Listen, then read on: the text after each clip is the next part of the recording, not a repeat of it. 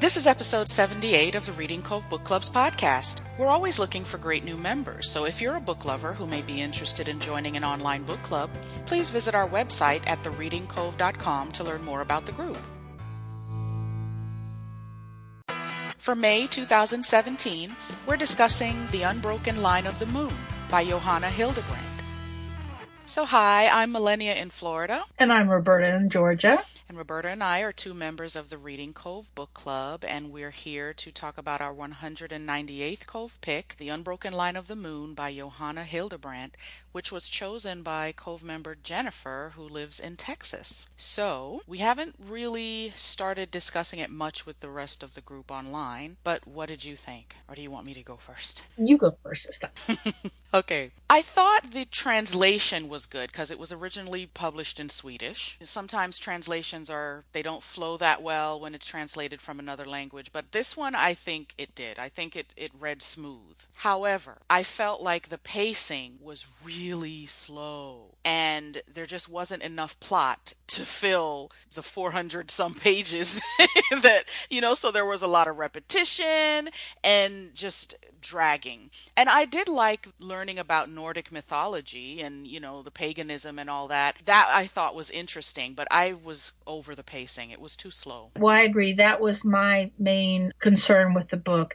is like I said, I just felt like I was reading too many things over and over again, um, the same points being made the and, same goals you know what Sven's goal is and Sigrid and their and the same challenges. Right. it was just the same things were just being repeated in each chapter. And I did like that the chapters were really short. So normally that's that makes you feel like it moves like you're getting through it. But because it was sort of like not really much happening just kind of slow. Okay, they're gonna go here and they're gonna fight them, and then she's gonna go get married to the other guy, and then they're you know, and it was just all drawn out. Right. And then the other thing, the glossary. I started it initially not knowing there was a glossary and a character list, a list of main characters in the back. So when I go to flip to see how many pages there are, I see, oh my God, there's a glossary.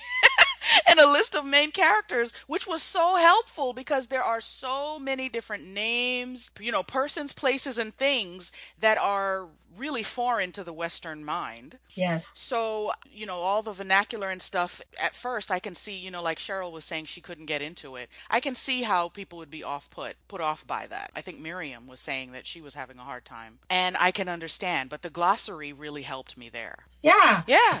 this I think they should have put that is, in the front. Exactly. That was my feelings exactly because, uh, you know, so many times some of these historical things I've read, they have like little maps or they, they did have a map. There was a map in the beginning. Right. Well, but I'm just saying they had a map, and this was good. But in the past, I've just had ones that had maps to start out with, and then family trees, or they had different characters, so you would know who was mm-hmm. who, especially when when there was a, a lot of characters, such as this story, and then also when there were ones with unusual names, which was also the case in this one too. So it kind of helps you a little bit more to keep things keep things uh, straight in your mind as you're reading through and don't have to keep flipping back and saying, well, now right. who is this? Now, how are they related to this person? So, yeah, it, it was, I really would have been better for, I don't know why they put it in the end it, because by then it's like too late, baby. But yeah, it just seemed like, as you said, that the, you know, the action would take place in little splurts and I said, and as you said, I did like the the take on the uh, culture, the ancient culture, and the the Nordic mythology. And um, as one of our other members had said, that if you've watched the Vikings on, on the History Channel, it's very similar to that sort of, of thing. But, you know, granted, I'm, uh, I know both of them did a, a, lot of research. So I have to admire the author for her research into the background. I have to Absolutely. say that is, is a plus. But at the same time, that if there had been a little bit more uh, forward motion and you know and it had been edited about more it could have had a good bit locked off of it and still been a, a much better yeah book. gotten further along because the way it ends it's like okay now you're supposed to want to go into book two and continue the series to find out what's going to happen to sigrid's son olaf right. because she told sven that the twins were not his and that right. they were eric's king eric's and i'm like why? Why? What was the whole point? Because in the beginning, Oh, but I was saying that to say this that I'm curious about what's going to happen when Olaf turns seven because she made that deal with Eric that when the child turns seven, if he doesn't look like you and you you still think he's not yours, then I don't remember even. I don't even remember what what she offered him. But still, yeah, they made. But like deal, he's supposed yeah. to take over her land or whatever. I don't know. But the, yeah, they made a deal. But I don't care enough to read the next book. you know, it was like, if it would be this slow, then no. And I also had an issue with Sigrid because to me, she's supposed to be the heroine right? She's the one you're supposed to identify with and be rooting for, in a sense. But I'm like, I don't feel like I was rooting for her because King Eric was right. I mean, he might have been borderline barbaric. That's the times they live in. But you were trying to pass off a bastard as his child. Yeah, yeah. You know, she was. She absolutely was. And I'm thinking, okay, are we supposed to be rooting for her to get away with that? With, you know, tricking him into thinking they're his? And Right. then, and I'm like, okay, if this is the scheme of the gods, right? That, that Right. she, oh, I forget the name of the god that she's praying to, Freya or whatever her name is. So Sigrid really believes she's fulfilling her destiny as mandated by the gods. And that's, you know, repeated over and over. Yes. You know, so the gods wanted she and Sven to create this great ruler, and then she's supposed to pass that kid off as this other king's kid. It's like that was their plan. And there were these three these three women. They're like I guess they're supposed to be goddesses. right. There was like a brief scene in the beginning with that it was all in italics with the three of them, and they're the ones who came and saved Emma when they were trying to burn her. Uh huh. And I'm thinking, it just felt so confused. Even the gods seemed confused. It was like, I can appreciate the nuance in their uh, folklore and all that, but it just felt pointless and like overly complex. It was like, these three priestesses or whoever they were, they saved Emma. Why? She was supposed to be this, make this big sacrifice to save Sigrid's child. Yes. But it none of it made any sense to me. So she goes and she enables Eric to win this battle against the Christians. And for to what end? He was still gonna try to. He still tried to kill Sigrid. right. So it didn't help a whole lot. No. It, it, I didn't see what her big sacrifice for Sigrid's child was all about. It, it just felt like much ado about nothing. It's Right. like, okay, the narrative assumes that the, the Nordic mythology is real. Okay, because the, the gods have a role in the story and it's not just belief by the characters, it's real. And mm. you can kind of see that it is against cr- the Christianity. It makes reference to how they're praying to a false god, and you know, the Christian's god is a false god. And Eric is supposed to defeat I forget the other guy's name that went to fight him, but they're basically the Christians. But I don't understand what Sigrid's destiny is is is about. No, I mean, other than she's supposed to bring, you know, be the mother of the King of Kings, you know, the son and everything. But those who have read history know that eventually the uh, Viking culture did die off. I mean, you still have all the people in that part of the world, and even the ones where the Nordic people in, invaded, like Scotland and other places that you know have lived on to carry the, uh, you know, as descendants. But still, the the basic culture of the Nordic things with the gods of Thor and, and Odin, and then the the goddess Freya, those things pretty much died off, you know, over time. That yeah, that they may have gotten in there and battled with the people that are part of, of Great Britain now, but in the in the end, they were the ones that even though they were barbaric and, and proud and brave, eventually their their culture was subdued. Right. And I was wondering why do the gods want Sigrid passing this son off as Eric's? Right. the romance, you know, the this great connection and love between Sigrid and Sven, I just never connected with it emotionally because it felt so felt more like deity politics than anything else. It's like, okay, they're supposed to come together to create this great ruler. Right. So yeah, I just never connected with them. No, I mean, yeah, they they could have, you know, made made it a little bit more romantic and different ways for them to have connected differently. Yeah. And I also really didn't care for all the graphic warfare and it would the descriptions were like really excessive to me. It's like it Well- was trying to be as gross as it can possibly be. They were pretty barbaric and so descriptive. You can say he chopped someone's hand off without describing it. yeah. You yeah. know what I mean?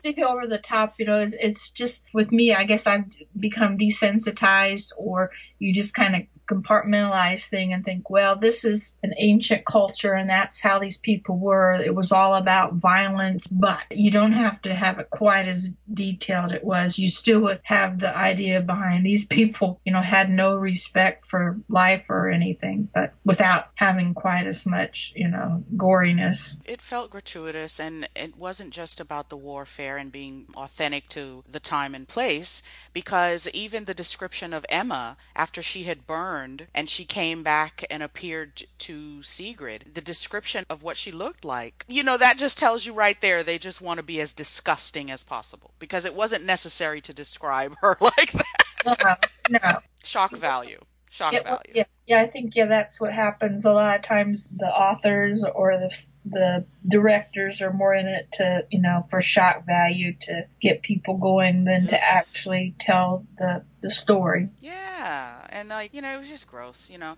And I was surprised about she and Sigrid being sisters and how their father raped her. I know that was kind of ew with a big E EWW.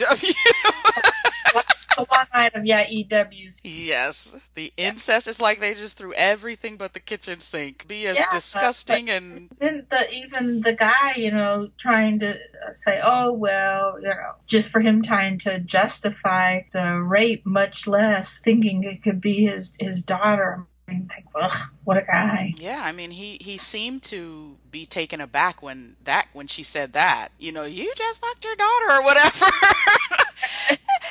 but I just was surprised because he his character came across better than that initially to me. I thought he was, you know, one of the quote unquote good guys, so to But- speak. But he wasn't. But he wasn't. When that happened, it was like, oh my God, really? You too? You know, you're like that too.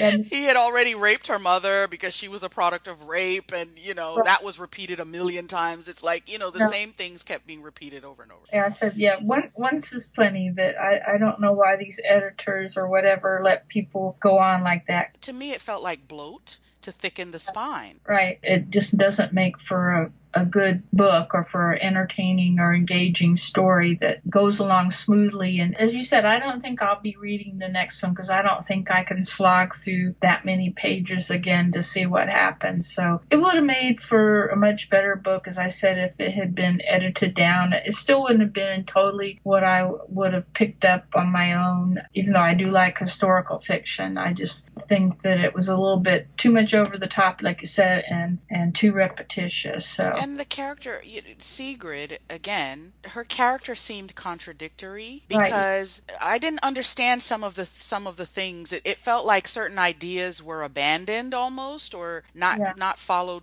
through because when she sent Emma to warn Sven and like tell him go away don't fight Eric the babies aren't yours she knew at that time because she was saying that no matter which side won whether it was Eric, her husband, or the Christians, she and her babies would be in danger. Because Eric was going to kill her if he won, and the Christians would kill her if they defeated Eric. right. But then she goes, you know, sends Emma to warn Sven and sends him away. But then she goes, you know, to bed in her chambers and sleeps like nothing happened. After she heard that Eric won, it was like, really? Why didn't she plan an escape or plan what she, her next move Yeah. was going to be? Yeah, I think I, I would have found some way to, you know, was like, okay, Just what was her plan? yeah, have a backup plan to Ha- get out. Yeah. so it just felt like that was a plot hole because why would she then just kind of relax and chill as if, okay, yeah, okay, Eric won. But you know that he's going to get rid of you because he knows that these kids aren't his. Right. And I like that her brother was really loyal to her because she needed that. Because after her two ladies in waiting betrayed her, she was left in this strange land by herself. Right. With, with no one really to to help her, you know. And the king wanting to kill her now. Right. her you know her life in danger and all she's doing is you know praying to her god Right. her gods to save her which and they just seem confused it's it's just so unclear what their end game is i'm afraid this didn't make me interested enough to pick up the second book to find No. I think they'll have to move on without us. definitely that was my issue. Aside from the pacing and the repetition, the story itself had some issues. Yes. Like I said, it was something different we wouldn't have normally. Yeah, I definitely thought it was a an interesting pick. It was a good pick. Yes, can expand your horizons even even if you didn't really, you know, care for it in the long run. It's always good to be exposed to new and different things. Exactly.